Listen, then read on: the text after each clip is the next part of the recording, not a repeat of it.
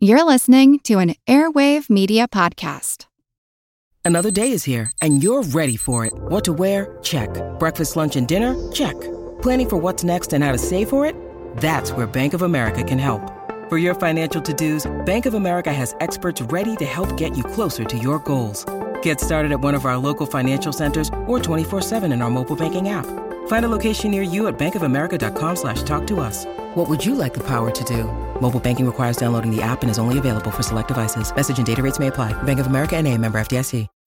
When you need mealtime inspiration, it's worth shopping Kroger, where you'll find over 30,000 mouthwatering choices that excite your inner foodie. And no matter what tasty choice you make, you'll enjoy our everyday low prices, plus extra ways to save, like digital coupons worth over $600 each week. You can also save up to $1 off per gallon at the pump with fuel points. More savings and more inspiring flavors make shopping Kroger worth it every time. Kroger, fresh for everyone. Fuel restrictions apply.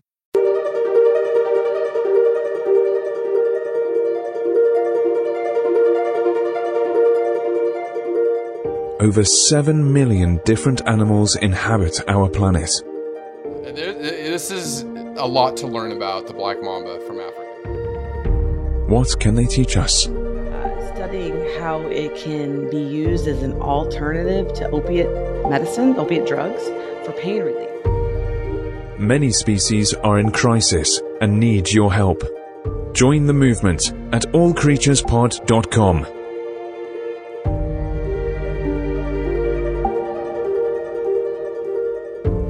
Welcome to the All Creatures Podcast. This is Chris. And I'm Angie. So we're we're jumping on the, another reptile today. It, it's because I did mention we haven't done a lot of reptiles. There's those poor amphibians. We'll get to one soon. But yeah, we, so we figured we'd do another one. Oh, I'm really excited today, Chris, to talk all about the black mamba. Mm-hmm. Going to Africa. This one's pretty famous because it's highly venomous and a lot of incredible facts. Yeah, I mean, it's probably one of the most feared snake species in the world and definitely in Africa. No, for sure, for sure. Now, the last snake we did was probably some of the most venomous snakes in the world, episode 175. Sea snakes, right? Yep, yep. And then before that, we did what? One of the most, the longest snake in the world, probably one of the most famous. Oh, the king cobra. I think that's honestly, I think that's our most downloaded episode. King yeah, cobra. so yeah, we saw that. So we're like, oh yeah, we we, got herpers, so we got to do yes, yes. Yeah. But this one, yeah, th- th- this is a lot to learn about the black mamba from Africa. Yeah, well, Kristen, I didn't realize too that the black mamba is the fastest land snake in the world. Close to Uh, yeah. yeah. and the longest species of venomous snake in Africa. And Yeah. then and then of course right behind the king cobra, which is the longest in the world. I still can't get over how big king cobras are. Like they're huge. Yeah. Well, in doing the research this week, I couldn't get over how big black mambas were. I didn't realize they got that long. Right. Uh, so yeah, it's just a, it'll be a really fun episode. I learned a lot. In fact, I learned a really incredible thing about black mambas this week that would have served me big time before I went to Africa, uh-huh. Which is the fact that black mambas are not black. No. no.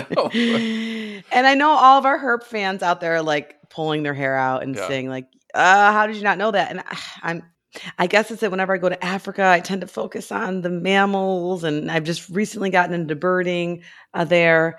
But it should it would have been helpful to know that they were black uh, because I could just see me look look at this pretty gray olive colored snake. Let me get closer to it. Yeah.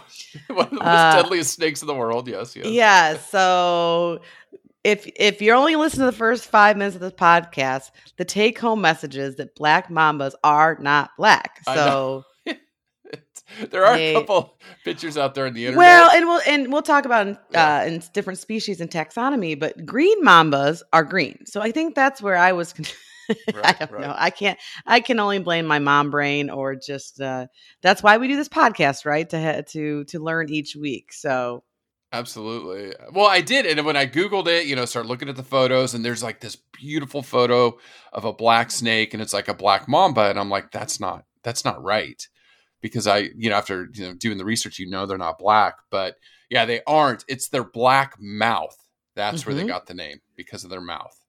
And another fun fact is I asked John that question at dinner tonight, and he also did not know that they were not black. So I didn't feel too bad. Seriously, John? Mhm. and he did. He, uh, I had him try to guess why, where they got their name from. Then, and he, you know, he he's pretty clever. He he said their tongue, which eh, Yeah, it's more their mouth, but in, Yeah. inside. So stick with us, and hopefully you'll learn lots of other fun and awesome facts about the black mamba. Well, and the reason we're going back to Africa is we're, we're releasing a series of interviews. If you've been following us on social media, we've been leaving some hints about this. And this week we have Dr. Lucy Kemp down in South Africa who is doing a lot of conservation work. She's basically helping lead the world in saving the southern ground hornbill, which is the hornbill John wanted us to cover. I know he's really excited about this interview. So she comes in and, and talks a lot about the work she's doing down there to save them because they are heading quickly towards extinction. Now, she is one of six recipients for this award from the Whitley Fund for Nature. And they reached out to us and asked us if we wanted to interview any of their winners. And Angie and I, after watching the award show, we both were like, we're going to interview all of them. Right? mean- we, can't, we can't pick one. They're No. they're so inspirational. Oh, they're Because it all should be- heroes. Because what's really awesome about the Whitley Awards is that they're like for grassroots conservationists. And so as much as we love the World Wildlife Fund and other other bigger names that we've interviewed and Mhm, supported mhm. throughout this podcast because they do fantastic work, it is great to support some of these grassroots organizations that really need the grant money that's provided number one and then of course the press and getting getting these le- more obscure species out there and getting the amazing work that these conservationists are doing from us to you and then Mhm. hopefully you'll share um, some of these episodes to help them grow Absolutely. I mean, Sir David Attenborough narrates each of the award winners' videos. He's involved with this fund. Princess Anne, you know, she is involved with this fund. A, a, a lot of big conservationists, a lot of people with a lot of money are involved with this. Anyways, talking to Lucy uh, tonight, well, tonight for me, in the morning for Angie, we're interviewing one of the big winners. It, it, each one of these winners, uh, like I just said, uh, they're conservation heroes. These are true heroes out in the field, and you want to hear their stories because it, it just gives me a lot of hope. It gives me a lot of uh, drive to do what we do and to tell these stories. So so look for that interview, and then the the interviews coming over the the next few weeks.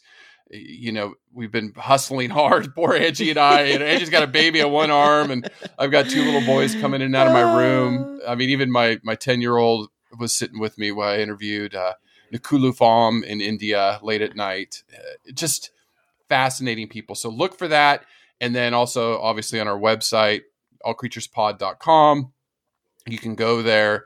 I will embed the videos so you can listen. You know, to to Sir David talk about each of these people. It's just fascinating stuff. Well, what's really cool too is the Whitley Awards considered like the green Oscar. And I wish I could be more into movies. I wish I had time to watch movies. Chris, you're, you're a pretty big movie buff. You get Yeah, to watch yes. a lot of movies. Yes. And although I do have a huge conservation crush on Leonardo DiCaprio, the normal Oscars, forget about it. I Mhm, can't sit mhm. through it. No. no. These green Oscars, these interviews, Yeah. are so inspiring. They're like a game changer for me. So Yeah. I'm really Yeah. proud of this work that uh, that we're doing. So please check it out and feel free to share. Yeah, absolutely. I mean, and then each of these people are getting their communities involved. I mean, you got to listen to the stories. You have to. And Chris, before we uh, jump into the Black Mambas, I want to give a huge shout out to BCR 1980 for giving us a glowing review on iTunes. Thank you so much uh, for saying we're the best podcast ever. So thank you, BCR 1980. We appreciate it. Giving us five stars really helps uh, circulate our podcast throughout iTunes. And if you and for all of our listeners out there, if you haven't done it yet, we would really, really appreciate it. Yeah, and then for all of our Patreon supporters, you know, Jade and, and others out there that, that have joined us recently and, and still have supported us, I did put uh, Nakulu Zoom talk with me uh, up there. So uh, a couple more of these, we'll, we'll hopefully put the the Zoom chat on there so you can watch the interview and listen to it on there on Patreon. So we're trying to get creative and put more stuff on there for our supporters. So thank you so much for supporting us. Angie, let's talk about this snake. Let's describe this snake. You've already given away that it's not black. right. Spoiler alert yeah. once again, not black. Uh, contrary to its name, right? Uh, but the black mamba is more like gray, a brownish gray, khaki, olive. In one article, it was even described as gunmetal, which Ooh, I didn't. I didn't know about that, and so I had to look up gunmetal. And gunmetal is a fancy word to talk about shades of gray, right? The different tones of gray, gray brown color. And it's funny because in college, one of my friends had a band called, I think it was Golden Gunmetal. okay.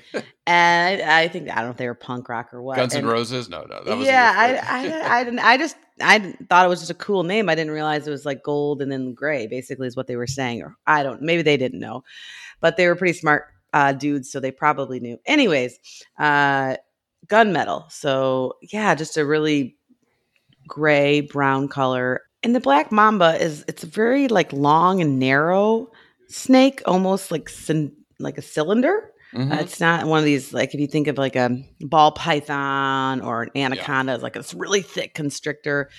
Not at all. Um, obviously, it's a venomous snake, and it's just it's very thin and narrow. But the black mamba's head is really unique and beautiful, in my opinion. It, it uh, its head is almost cough, coffin shaped, mm-hmm. and similar to the king cobra, it has like neck flaps, but they're real. They're much smaller. The, definitely not as pronounced as in, in the king cobra when they kind of open up their necks. The uh, the neck flaps on the black mamba are much more subtle, and then the belly of the snake it can almost be a yellow cream color too, and the eyes are going to be dark brown or black, uh, and of course the tongue is like a blackish color, and then where it gets its name from is the hue in its mouth is an inky, dark blue, black color. When it mm-hmm. opens its mouth, the inside of its mouth has this this dark, dark color. So uh, definitely I As I say, yeah, you read my mind. I was like, definitely something out of a horror movie. Definitely yeah. fearful, right? Yeah, something I don't ever want to see in my life. It's interesting about the hood because I didn't know that, but the elapids, you know, that these mm-hmm. these snakes, like the king cobra, does have that hood structure. So the, the there's, you're right. It, it's not very big, but they have it. Yeah, and it starts it starts more at the base of the skull, uh, and just yeah, just goes down a couple vertebrae, not too far, and, and it's, it's not as wide or pronounced, but it is definitely there and a unique feature compared to most other venomous snakes. Right, and then when you were talking about them not being thick, right, like a like a python, I mean their average weights are five pounds, seven pounds if they're really big, because they're really long. They can grow up to be fourteen feet long or over four meters. That's what blew my mind. I, yeah. I don't know why. I, I guess I thought that they I thought they were smaller. I had a lot of misconceptions. This was a very important podcast that I should have done like 10 years ago before I went to Africa for the first time. Right. Because I mean king cobras can almost be over 19 feet, like the longest ever recorded, which still blows me away. Because whenever we talk feet or you know like 10 feet or he, you know, uh, what is that, like three meters, three and a half meters? I think of a story in a house and so I look and I'm like, uh, twice that for a snake is insane. That's huge. And so this is, you know, one and a half times that. They're they're very long. And again, they don't weigh a lot. I will say their fangs, you know, you always think of snake fangs, you know, because like you see the artwork and stuff of king cobras and stuff. Their fangs are only like 0.26, a quarter of an inch or six millimeters. So they're not like daggers. Well, yeah, Kristen, what was really interesting to me a few weeks ago, I don't know what I, what research I was doing, but somehow I stumbled upon a snake skull. Well, we haven't covered snakes, so why I was looking at snake skulls mm-hmm, mm-hmm. late at night, who knows, right? Yeah. Uh, John's a he's a, he's a lucky guy, right? But but what struck me was the front fangs of a venomous snake there are holes at the end of it. Right. And when I stopped and thought about it, I was like, well, of course, it's how they inject venom from their maxilla, from the glands, right, in their Mhm. mouth. They produce the venom. But I guess seeing the skull, it just really struck me of, of how what an amazing evolutionary adaptation. And I don't know I, I, if I was on a quiz show and you would have asked me a couple weeks ago, I, I guess I didn't. I would have maybe said that it was just like secreted through their mouth, like that the fangs poked the hole into Mhm. the victim, and then the glands maybe just uh, secreted it, and then it went Yeah. into the victim. Yeah. It wasn't until I saw this basically like squirt gun, right, Right, through their yeah, yeah, through their fangs of high powered, you know, injecting this venom. Where I, I, I it just evolution is so uh, blows my mind, and and uh, of course, then I had to wake John up and tell him, and, and he was like, He's like, I know. and I mean, I think I knew it too. It was just visualizing it from this really, I forget, it must have been a, I think it was a rattlesnake or something. But uh this skull was just, it was gorgeous for lack. Mhm. I mean, I'm, I'm a dork, clearly. Yes. Uh, but, uh, but yeah, it was, it was really, really incredible. And so, anyways, that, Well, I we, was- I mean, I, they're hypodermic needles. I mean, they Yeah, are. right. They're That's what it reminded needles, me yeah. of. All those Yeah. blood draws I had to do in grad school. yeah, I know, I know. And one species where you were talking was making me think, you know, maybe we'll cover it in the future is the spitting cobra because they can squirt that venom using those fangs at a pretty good distance to blind any some I think predators that are trying to go after them. They'll they'll squirt the venom to get away. They don't use it to to hunt. Now, jumping back to mambas, these these obviously live in Africa. Think savannas, rocky hills in southern and eastern Africa.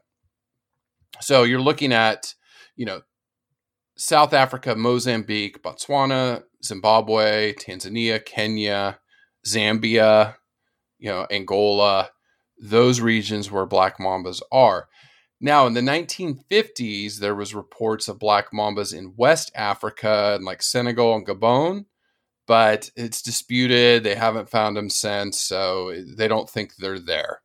It's mostly southern and southeastern Africa, where Angie was running around chasing wildlife. Well, yes, Chris, looking at the range of the black mamba, this once again is why I'm just like kind of upset with myself for not knowing that a black mamba is not black because their range is exactly where I've been the three times I've been blessed enough to uh, spend some time in Africa. Uh, I've been to Zambia uh, two times, and then also Tanzania, and then more recently, uh, South Africa, Kruger National Park. So it's found in all those places. And I, of course, have not seen one. Uh, but now, when, not if, when I Yeah. go back next time, hopefully with my boys, uh, I will know what I'm looking for and I will be able to educate them, which I wish I wish one of my herper friends had done for me. Yeah. just any snake in Africa or Australia, you know, just get away from. it's just Well, I mean, I love ball pythons. They're like my favorite snake. When I worked at the zoo, I just they were just such an incredible species to work with. I, I actually liked all the snakes I worked with. I, I I was not trained in the hot snakes or the venomous snakes, Mhm. so I didn't get to work with any any venomous snakes. But uh, for the constrictors, yeah, ball pythons, corn snakes, I could go on. they're beautiful, Angie. You know, respect them from a distance. And especially when it comes to the venomous snakes, I know there's a lot of fear. We're going to talk a little bit about this more in a second, but th- snakes are just such a critical part of our ecosystem. They are, I think, one of the creatures on Earth that is the most vilified Absolutely. people. But they're they they are they are so important. Snakes are so important to so many things. Well, number one, Chris, they're important for rodent control populations. I mean, nobody wants mice in their house, regardless of where you live. Uh, and so they, they do a great job at, at keeping those populations down. And we all know that too many rodents can carry diseases and make people sick and things like this. Uh, so that's number one. And number two, where they are on the food chain, is snakes can actually provide some meals for other animals, for other other predators. Now it's funny you mentioned that because you know what made me think of black mambas and why I suggested this is because when I was talking to to Lucy, she was talking about the ground hornbills and again why it's fascinating why they need to be protected because they are definitely different from the great hornbill that we just covered a few weeks ago you know they're in these these groups. So the young hornbills need to learn how to hunt. And so the older hornbills show them how to kill black mambas among other things.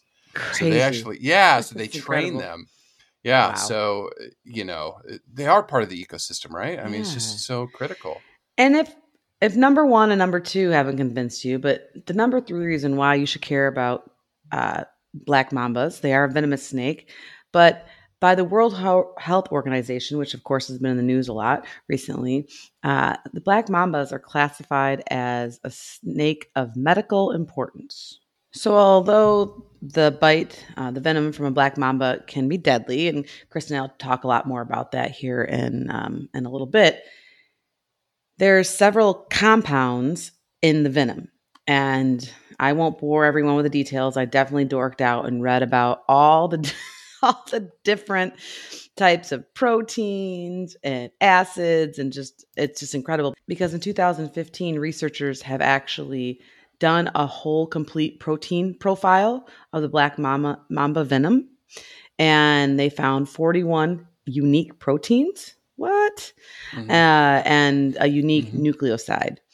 In one of these unique proteins, which is called mamba, mamba ligands, which obviously they named after the black mamba, researchers are uh, studying how it can be used as an alternative to opiate medicine, opiate drugs, for pain relief, uh, because this unique protein can reduce pain and the pain sensation um, in the rodent model. And the cool thing about these mambalgins is they use different pathways uh, than opiates because we all know opiates are very addictive and things like this. And so, yeah, it's it's it's pretty exciting research, and it has the potential to help humans, right?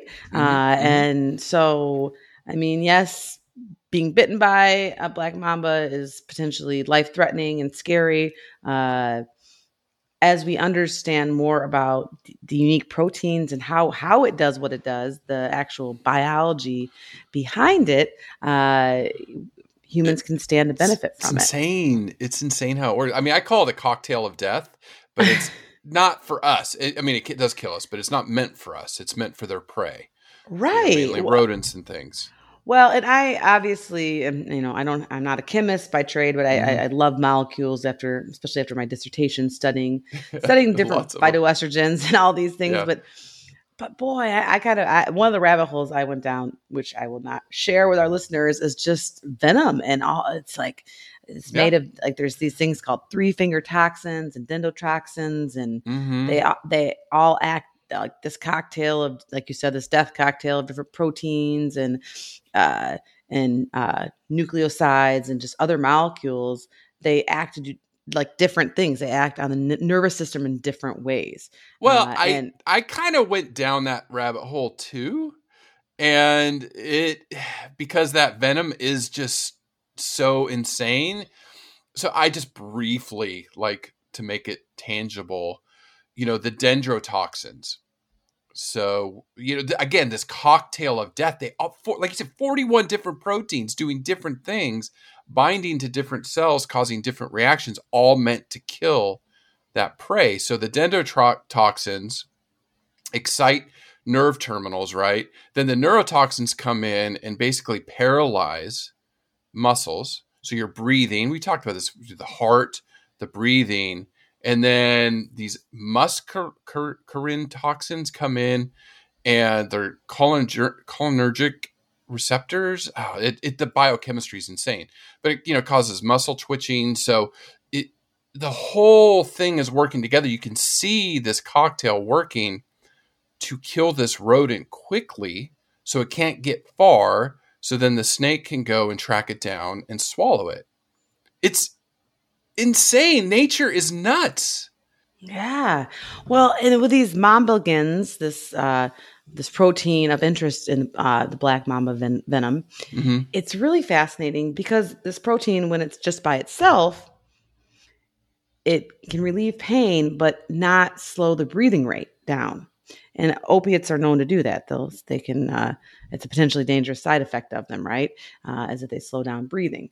So it's just it's just really interesting. They all and- work together, right? One's doing one thing, or one's doing the other. So, you know what we can learn from nature. I mean, the the the black mamba is number twenty on the most venomous list. Obviously, the the inland taipan in Australia, and then the sea snakes, and then the coastal taipan. Everything in Australia, and then sea snakes. You know, the brown snake. You know, shout out to our friends down there, Chantel and others. You know, there's a lot of uh, lethal snakes in this part of the world. We actually had some up on the New Zealand coast a couple months ago wash up you know on they're like don't touch them these sea snakes. Yeah i'm like no. Uh, so the mamba is only 20th now i was going to talk a little bit about snake bites today because eh, there is some truth that snakes are deadly. They are deadly and in africa 20000 people a year are estimated to die from snake bites but black mambas are very small small percentage of that. Now they believe that's that, that could be underreported because a lot of these bites happen in rural villages. They don't get reported so it could be more than that in africa but that's what we know. Now worldwide we covered this in episode 191 with corbin maxey man eaters myths and truths. So you know we did this last october during covid and while sharks were like six to 10 per year, bears less than five, hippos 500 per year, snakes were number three on the list, with an estimated number of 100,000 people per year die from snake bites. Now, in the United States, it's about five per year. Australia, one to two per year. Because where these people are getting bitten and dying are in these very rural areas. And I guess the the gist of this story that I'm going to tell is we need more anti venom and you know more modern medicine in these parts of the world to help these people so they don't die from these snake bites. But in you know industrialized nations, we have anti venom and people do survive. I found a, very fascinating study, and it was a, a case report of a black mamba venom bite in Kenya that was in the Tropical Medicine and Infectious Disease Journal just a couple years ago. And this happened to a 13 year old boy in the Jimba area of Malindi. And what what he he was outside playing like most kids do. He was in a bushy area. He was suddenly bit on on his leg. So you know they his parents rushed him home. They they did this you know with their belief system. A black stone was placed over the bite, and they were praying. But within just a few minutes, he started frothing at the mouth, started having labored breathing. So they rushed him to the health facility, where then they took him to this Bioken snake farm, thinking they might have anti venom there. Well, they didn't, but that was an hour drive. So here you have one of the 20th deadliest snake with venom in the world bites you. This 13 year old child goes for an hour, you know, this is, you're going hour, hour and a half after being bitten. They get to the snake farm. The snake farm's like, we don't have the anti venom, but they took him straight to the hospital. So then they started giving him treatment. But by that point, he was sweating, hypersalivating. His uh, blood temperature was down to 96 degrees. Heart rate was through the roof, like he was dying. And actually, his heart stopped twice.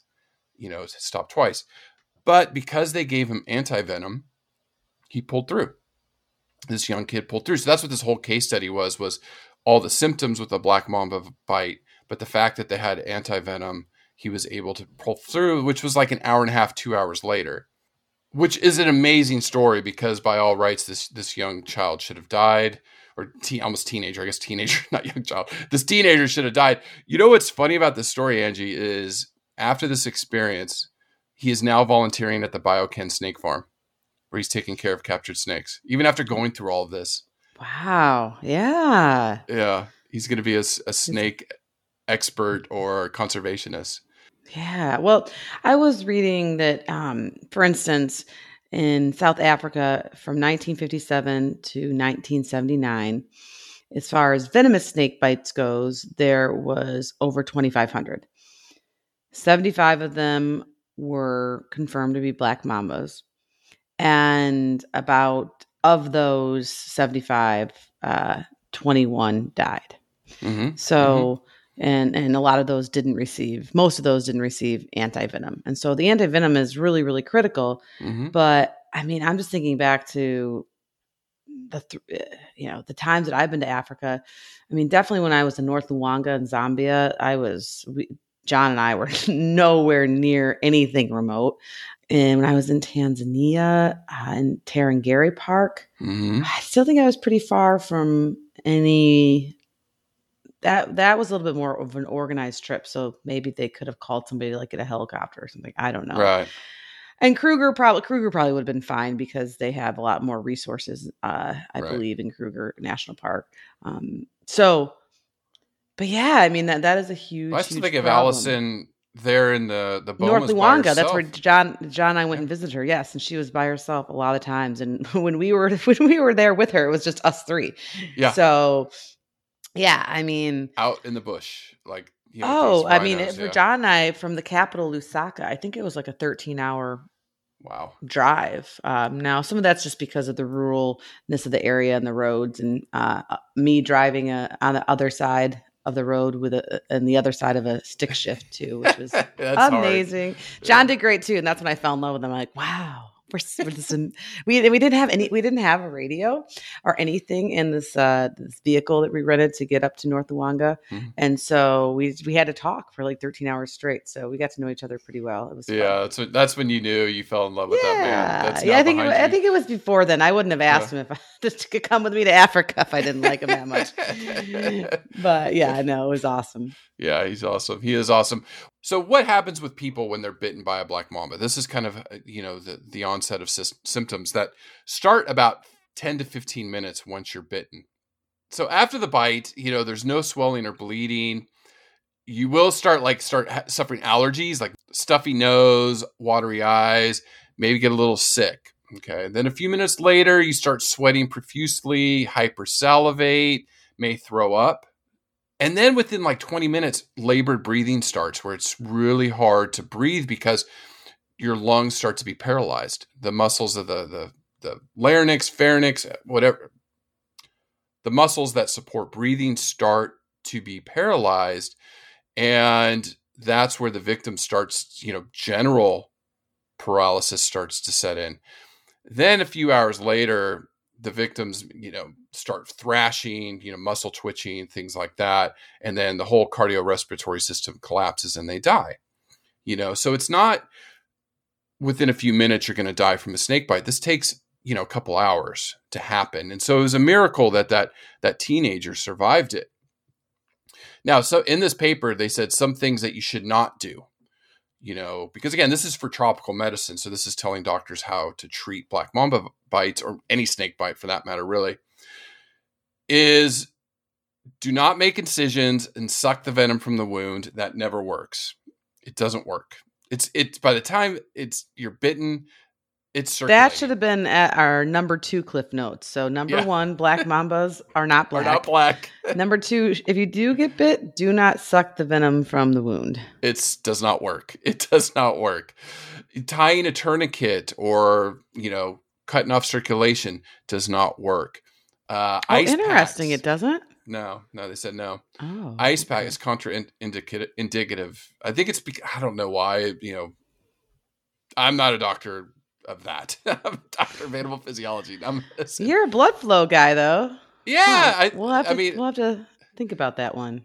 It, it's probably because you're cutting off circulation to a limit. And by the time, I mean, I'm a blood flow guy. I mean, think about it. By the time you were bit in the extremity, by the time you, by the time you get something tied off to that limb, it- Right. the venom's already- already in your body. It's already circulating up sure. through your heart. It hmm it the blood circulates so quickly through your body. It's not like a couple minutes and that blood leaves your leg. It's within a few heartbeats that blood is up out of your legs or through your arms. So it's like, and you know, if you ever had an IV, you know, where you can feel the saline, The cold through- sensation. hmm Yeah, it's quick. It's within a few seconds.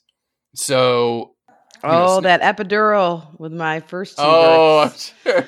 It was sweet, sweet goodness. Oh, Angie, no. Uh, number three, no time for epidural, and I cried. Oh, you- But you, it you was women worth are it. amazing. You're amazing. You're amazing. Three babies. Uh, I don't know how you girls do it. It- It's just you're amazing. So, anyways, that's it's, it's probably why because when you cut off blood flow to a limb, you can you can do a lot more harm to the limb. Like it can die, you know, because there's not oxygen flowing to the tissues. The tissues can die. You can amputate, you know, losing your whole arm or leg. That's what they're talking about. I think, you know, cutting off blood. So that that's that's why it doesn't make sense to do that. Uh, ice packs do not help. Snake stones obviously do not help.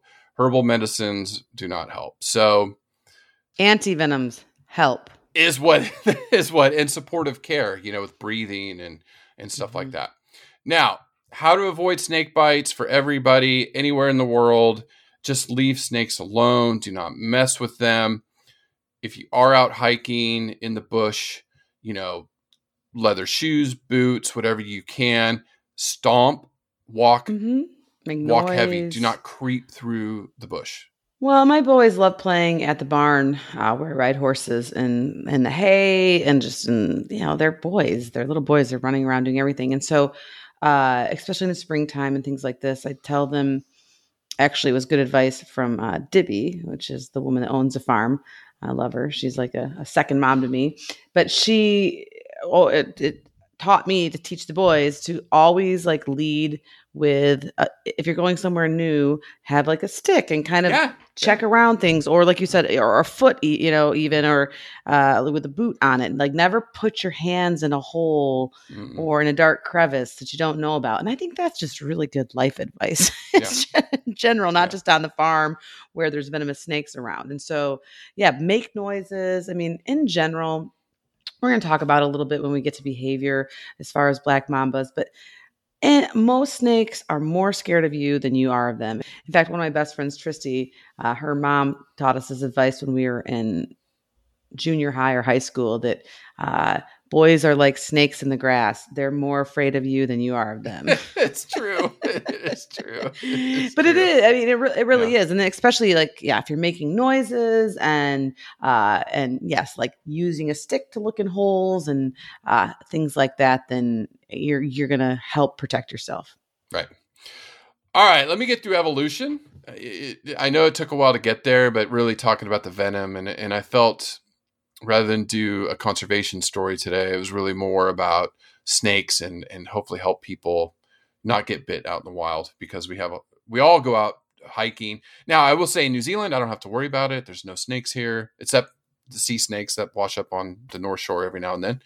You know, uh, don't have to worry about in the bush. But when I go over to Australia, you can sure as heck believe I will be out with a massive stick banging the ground. Here comes Chris. Here comes Chris. Here comes Exactly. Chris. I do not want to. or run what did into what did we learn taipan. with coyotes? Go away, coyote. Yeah. Go away. Haze them. yeah. Go away, snake. Here I come. Hello, everyone. You may recognize me as Gabby from the History of Everything podcast. And my name is Brenna, and you don't recognize me from anything yet. Together, we're two scientists who explore all of the weird little questions and conspiracies of the universe in our new podcast, Mystery of Everything. Everything has an explanation, We hope. but that is what we're here to figure out. We will dive into the science behind many popular conspiracy theories, such as vaccines causing autism, flat earth theory, and was the moon landing fake? And if so, why the heck would anyone even do that? But it's not just conspiracies. There's a lot of cool mysteries that we will attempt to use science to explain, such as near death experiences, what made the Vikings go berserk, and can I control my co host with MK Ultra? Wait, what? anyway, make sure to check out the Mystery of Everything podcast everywhere where you find your podcasts. All right, black mambas is a, the order Squamata. I had to to throw this in there because this is the largest order in reptiles: the snake, lizards, and amphibians, worm lizards. Well, we're gonna have to cover one of those. That's cool. Yeah. But these are this squamates. I think we mentioned that before in, a, in an episode. But eleven thousand species. it's incredible. This makes me smile because this other order we just covered Rhynchocephalia, cephala, there's only one species in this whole order. Ooh, ding Yeah. ding ding ding ding ding. Yeah. Tuatara. I know. I was like, oh my god, it was just it was crazy. That's what makes the Tuatara so amazing. Is they're on their own in their own order. Now, like I said earlier, these are elapids or Elapidae, king cobra, sea snakes, you know, all the venomous snakes, generally tropical in the Americas, Asia, Australia, Africa, and like I said, New Zealand off the beach. But you're talking over 360 species of snakes. And then the the genre of the black mamba is Dendros, Dendroaspis. So it means tree asp. But these are the mambas. And like you said, the green mamba is part of this genre. hmm So, so you have the eastern green mamba. So this is the one you see in Kenya, Tanzania, over in that area. It's a beautiful snake. Oh yeah, they're really that's so pretty. The western green mamba, so there's over in in Senegal and Gabon and those areas. The black mamba, and then the Jameson's mamba, which is more Central Africa. So there are four species. Now, again, quickly, we you know I know it's been a while since we've covered a snake, but you know snakes evolved from lizards 175 million years ago the transition from snake, lizard, limbless, it's still controversial. They're still arguing about it. Why they lost their limbs is controversial, and they're still working on that. But one of the earliest fossils is is Southern England. So shout out to Pip over there. Uh, you know, Awesome. Yeah. 170 million years ago is one of one of the first snake fossils uh, were found. You know that long ago. Now the diversity of modern snakes happened after dinosaurs went extinct, after that large extinction event, and the first confirmed venomous snakes was in Africa about 25 million years ago with the elapids. So this family. Very cool. Reptiles are very awesome. You know, as far as black mambas they can live in the wild about 10 11 12 years under human care 20 years you know typical for a venomous snake i think and then angie said this was fun fact one of the fastest serpents on earth can slither up to 12 miles per hour or 19 kilometers per hour now can you outrun a black mamba? Not right now. you probably could. Well, if you had a baby in your arms, maybe not. But- well, well, I usually have. So right now, the few attempts to uh, jog uh, postpartum, I have the stroller, the dog, uh, the extra baby weight. So no. sorry, sorry. You just have to outrun. Well, even Rainbow will outrun you. Yeah, yeah, yeah. yeah. All right. So, black Mamba is twelve miles per hour. Okay, that's that's their their top speed. The average sprint speed of a human is 15 miles per hour, or 24 kilometers per hour. Okay, so you can out sprint it, Yes. but the average. So I, this is I love doing this these stats because I just love saying this stuff. The average human speed over a mile Okay. is six miles per hour or 10 kilometers per hour. So you could probably do that over a mile if you were motivated. So yes, Chris, I usually can do about uh was it uh 10 minute miles. Yeah, 10 minute is- miles. That's I try to go under that um on a normal on a normal run under normal uh not postpartum Yeah, situation yeah. going on or when like if I run a 5k or something I want Right. to I usually start out 7 8 minute miles and then slowly take my way up. Yeah, Until the- out jogging, I used to run 10 minute miles. And then when I was in the army, I could run an eight minute mile. And, and I think seven and a half was, was the best I ever did. I- yeah, I've, I- I've No, I've and never I wasn't. that. I, I was getting beat. I mean, there's guys Oh, in, yeah. in the I mean, army that were running six minute miles. Yeah, Mhm, they were crazy mhm. fast. I, I'm I'm not a distant runner, but okay. So ten minute mile, you will get caught by a black mamba. Over I long don't love that. distances, over long distances, they average seven miles per hour or 11 kilometers per hour. So they would catch you over a mile. so, no, you can't outrun a black mamba, but they're not going to chase you. They just they they are not. They don't want anything to do with you. But they just said like watching these things slither it, it, it's crazy they can lift like a third of their body off the ground Now that's what is very Yeah. fast. I tried to find a video of that. I, I mean, I found a lot of videos of them up, but not them like going fast with the the third half of their body up. Uh, but yeah, it's pretty. They they can zoom along with their heads held high. Pretty. I mean, they have every right to. They're amazing creatures, right? Right yeah oh, it's just yeah they said it's just something to see and, and I know we talked about the Jacobson's organ. It's worth repeating here. You know, it's this. It's how they smell, how they sense their environment. The forked tongue, you know, slithers out. They pick up those molecules, bring it into their mouth.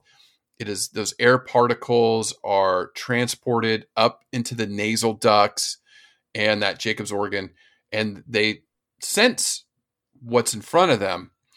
And then when we explained it before, I think it might have been in King Cobra, but it's that that left fork.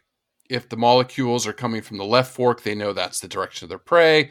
If it comes from the right fork, the prey's that way. Or if it's even, it's in front of them, right? I mean, that's that's kind of how it Mhm. works. Yeah, well, and with their eyes, their their their sight's mainly used for detection of like sudden motion.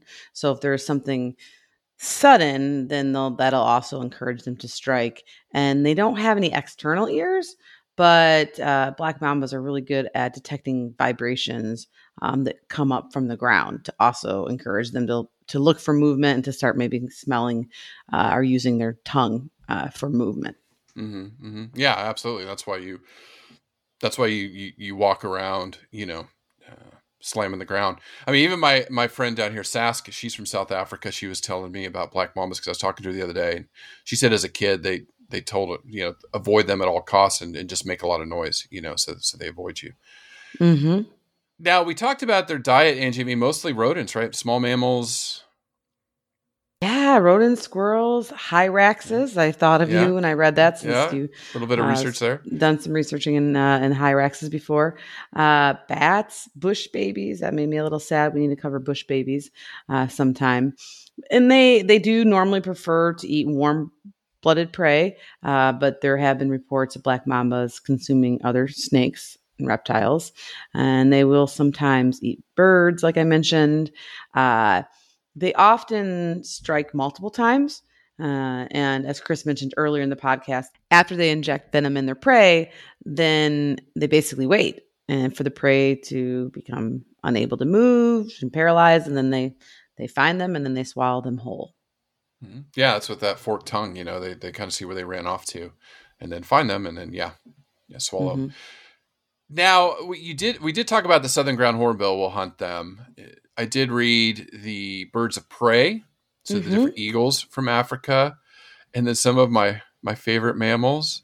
So the mongoose we're gonna have to cover at some point in the next year, and then yeah, how do they do it? Right? I don't know. It's just incredible. quick, yeah, just quick. And then our all-time favorite just does not care about anything. Honey badger don't care. just the best. I still that's still my favorite episode. Episode 10. I just I I, I have it memorized. Just amazing. Yeah, honey badgers, they're they're they have some sort of a I wouldn't say they're completely immune to the venom, but they can withstand some of it. But you know, I'd be curious to see what the statistics are on, on how many honey badgers actually don't survive, you know, a black mamba bite or something like that, you know. Right. Yeah. No, it's, it's still incredible that they can even how they deal with the venom. It's just incredible. Yeah, no, it's just amazing physiology. So snake behavior, I mean, these we know these are not aggressive. No, they're shy. Black Yeah. mamba is shy. That should maybe be cliff note number three Yeah. uh, as far as main takeaways. And they're definitely wanting to escape from you if and when they are confronted. But like Chris and I said, one of the best things you can do is let them know you're coming, whether it's your voice or just before you look into a termite mound or underground or in a hollow log, use a stick, not your hand, uh, things like that. And black mambas typically prefer to be on the ground, although they can be found in trees. So look up every now and then. I'm always looking up for leopards, so that's not a problem. Yeah. I, problem for me. I uh, it's, I need to pay more attention to like on the ground, right? Yeah, yeah, yeah. Uh, and they're gonna they're diurnal, so they're gonna be active around uh, sunrise and sunset, and then they're often observed uh, sunbasking during the day and, and their favorite spot that they'll return to frequently if if they don't feel that there's any danger. And when they do feel danger, they typically will flee. Um, however, if they are cornered, um, then and they can't avoid confrontation, right? They can't avoid you because uh, you stuck your hand in a hollow log or something like that, or they're cornered. Uh, then they, then they can become pretty aggressive. And what you might see with this aggression display is um, they'll raise up a little bit. Like if you think of a cobra, they might open the small. They might open up their their small hood flap and open their mouth, show you their open mouth, hiss, of course. Uh, and if they continue to feel threatened, they're going to strike. And uh, a lot of times they will strike multiple times, so uh, which can proceed to rapid, rapid envenomation of of the toxins, and then hopefully you can get some anti venom if that happens. No, absolutely. I mean, yeah, yeah, just again, they they don't want to be messed with. So no, and they're gonna they're gonna display warning signs typically before they strike. So hopefully, if if you do see that, you have the ability to turn and run the yeah, other direction. And that's why it's accidental. Like there's just right. not or get out of their percentage. way, things like yeah. that. Mm-hmm. Yeah, yeah, not a large percentage. Now reproduction, you know, it's always mm-hmm. interesting with snakes, egg laying. You know, any maternal care. I mean, we've seen some cool stuff. I remember the rattlesnakes I was talking yeah, way back when. Uh, I know. Oh, rattlesnakes. I just that's such a fascinating fact. No, no, no uh, uh, maternal or paternal care with black mambas, but I did find some pretty cool male dominance kind of wrestling behavior. So with black mambas, they typically mate during the spring, so that's also a time where they're maybe going to be a little bit more aggressive than normal. Uh, and what will happen is males will compete sometimes to uh, breed with females. And one of the behaviors they do is known as plaiting combat, which is that's P L A I T I N G. This is a new word for me. It's basically a snake wrestling match, uh, where if uh, somebody like myself that's not a trained herpetologist, if I saw two snakes kind of intertwined, moving, writhing back and forth, I would maybe think it's a male and female breeding. But with black mambas, that's not the case. It's these two males that are in, intertwined with one another, kind of twisting and turning and raising up and f- slamming down. And they're doing this plaiting combat behavior to win a female. And what's what struck me is really incredible is they're doing this wrestling and it goes on and on. There's a video that I found online and we can put it on our show notes, which was uh, the first time this plaiting behavior was reported in black mambas they don't bite each other. They rarely inject their venom into one another.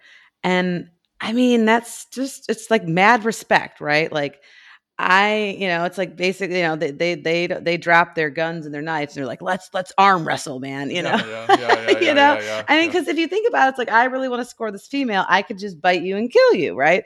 Unless maybe I don't know, then maybe maybe maybe they're not affected by their own venom i don't know these are questions that we need a you know a, a, a, specialist in here for but yeah in general they just do the wrestling behavior and then the stronger snake wins and the mm-hmm, mm-hmm. and the loser of the battle i guess I, he, I guess he takes off his top hat or whatever and says, you, yeah, you, know, you okay, you you win. I don't know. Uh, and then the more dominant uh, male will proceed then to uh, breed a female. And once the male approaches a female, he'll flick his tongue um, all around her across her entire body. And if she is ready to breed, she'll lift her tail um, and then they do have a, a prolonged uh, breeding or copulation uh, session. And what I found was a little romantic for black mambas is after breeding, both male and females will return to uh, the den or uh, wherever uh, the female is going to lay the eggs. So I thought that was kind of cute. Yeah, yeah. Uh, and a female, she typically will only breed with one male uh, per breeding season. But what's fascinating, Chris, and we've seen this before, is she can store sperm for months or even years, depending on It's- reptiles her are nu- insane with that. Yeah, I know her nutritional status. And so, Right. but typically, uh, a healthy, mature uh, black mamba female will lay her eggs about two to three months after being bred by a male. So that's the normal is two to three months. Uh, but once again, it can be years, which is just different pod for a different day by way smarter people than me. Yeah, I mean, all I remember oh, when I remember looking back at this is like the the sperm cell binds to her reproductive tract, you know, up in the oviducts. So, like in the epithelial cells, there they will bind, and then they get nutrients that way Mm-hmm. and survive. And that's well, that that happens in long-term. humans. Uh, Yeah. There's reports of there of uh, sperm binding to uh, in, in uh, of human sperm binding to fallopian tubes, uh, Mhm. some of the the tissue in fallopian tubes, uh, the oviduct, if you will, to receive nutrients. Um, however, humans, I think mm, sperm maybe can live what five, seven days, maybe yeah, seven days. Yeah, Uh, yeah, so yeah, this not not for years, and yeah. and and this storing of sperm once again is different than what we've talked about with uh, embryonic diapause, Mhm. where the egg is actually fertilized. Embryogenesis has begun, so the, the cells are two, four, eight. They're dividing, and an embryo has been created, and then it pauses. Then no more cell division, no more growth until X amount of time. Right. So the storing of the sperm is different than the embryonic diapause. And yeah, it makes me want to dive back into the literature and the books um, because it's just It is nature is so cool. Yeah, Yeah, is, nature's so is. cool. It's all But- miracle. But getting back to the black mamba, she'll typically lay about anywhere from six to 20 eggs, depending on the clutch size. And then the young incubate for about another two to three months after the eggs have been laid. Similar to other reptile species, uh, black mambas, the babies have like an egg tooth, which helps them break through the shell. And this is what's really crazy. So, baby black mambas are about 16 to 24 inches, Wow, two feet. That's big. That's a big Yeah. snake. That's a big snake. That's like that's like a full grown adult snake. I, I, know, what- I know, yeah. Well, yeah, so that was really incredible. Uh, uh, but anyways, and then of course the young, uh, after they're hatched, they are completely on their own. Mm-hmm. Uh, they they do have fully developed venom Mhm. glands. Uh, they're ready to rock and roll. So Yep. even though they're baby black mambas and they might be cute being, uh, Don't touch them. don't touch them exactly uh Yeah. And yes chris uh you know to answer your question there's there's really no parental support the female lays the eggs and then she abandons them she's off she goes Mm. so the young are on their own and they must hide from some of those predators that you mentioned uh to stay alive Yeah, and I mean, you know, conservation wise, they're least concern. eh, Don't have a population number on them, but populations are stable. The concern is human development, obviously loss of habitat. So you're getting more human wildlife conflicts with these snakes. You know, eh, eh, people running across them. So, but right now they're they're doing okay. They're stable. mm-hmm. and that's So good that- Yeah, yeah, it's good. It's, it's good, good when we have a story. species that's doing well. That's doing well. absolutely So for this week's conservation organization, we wanted to highlight the Mabula Ground Hornbill project that uh, Dr. Lucy Kemp uh, is involved with. And, uh, you know, the ground hornbills, fascinating story. Definitely listen to that interview, but talking about, you know, how they do nest in hollows of trees, but they don't go through the full molt. They depend on just more than the male. You know, there's younger ground hornbills that are helping feed her and rearing of the chicks. You know, they have you know generation intervals longer because the birds need to learn. They need to be taught how to hunt and and eat you know black mambas among other things. So just fascinating, fascinating birds.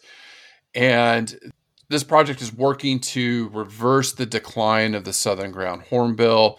Lucy goes more into it about what they're doing. They're out there building these artificial nests that are going to last for for years and years and years. Uh, you know, withstand the weather, things like that. They they are out there doing census of the of the birds, and then most importantly, and this is why these Whitley Award winners are just so amazing. Community outreach, community involvement. The, you know, she's engaging the communities there in Africa that, you know, they call these thunderbirds or rainbirds. They're very, very important uh, to the culture there. And having the locals help protect them and protect the nests and and protect the habitat. So the Mabula Ground Hornbill Project, check them out. The link's always on our web website now on the right hand side, right at the top. Uh, you can see that. You can go to uh, their website and then look for that interview with Lucy later this week. Yeah, Chris, it's going to be a good one. So everybody, please check that out. I think you'll really enjoy it. Yeah, and then just the conservation tip of the week was just you know I gave it earlier as far as when you're out in the out hiking, you know, heavy footsteps, and that's not just for snakes. That's for other wildlife. You know, even like things like bears. Bears will hear you, hear you coming, and they'll they'll go the other way. Yeah, You it's know, fun when we hike in the woods. We sing songs to uh, have my voice scare away the bears. the alligators and, Yeah, all of and all the other things that are there in Florida. Uh, the Burmese pythons. Oh gosh. So you know, just observe snakes from a distance. Treat them with respect. They're very important. You know, leave them alone. They'll leave you alone. But thanks for listening this week, and take care. Like we have some amazing stuff in the works. yes, everyone, thank you for listening. Uh, we appreciate your support, and we'll see you next week. Listen, learn, share. Join the movement at allcreaturespod.com.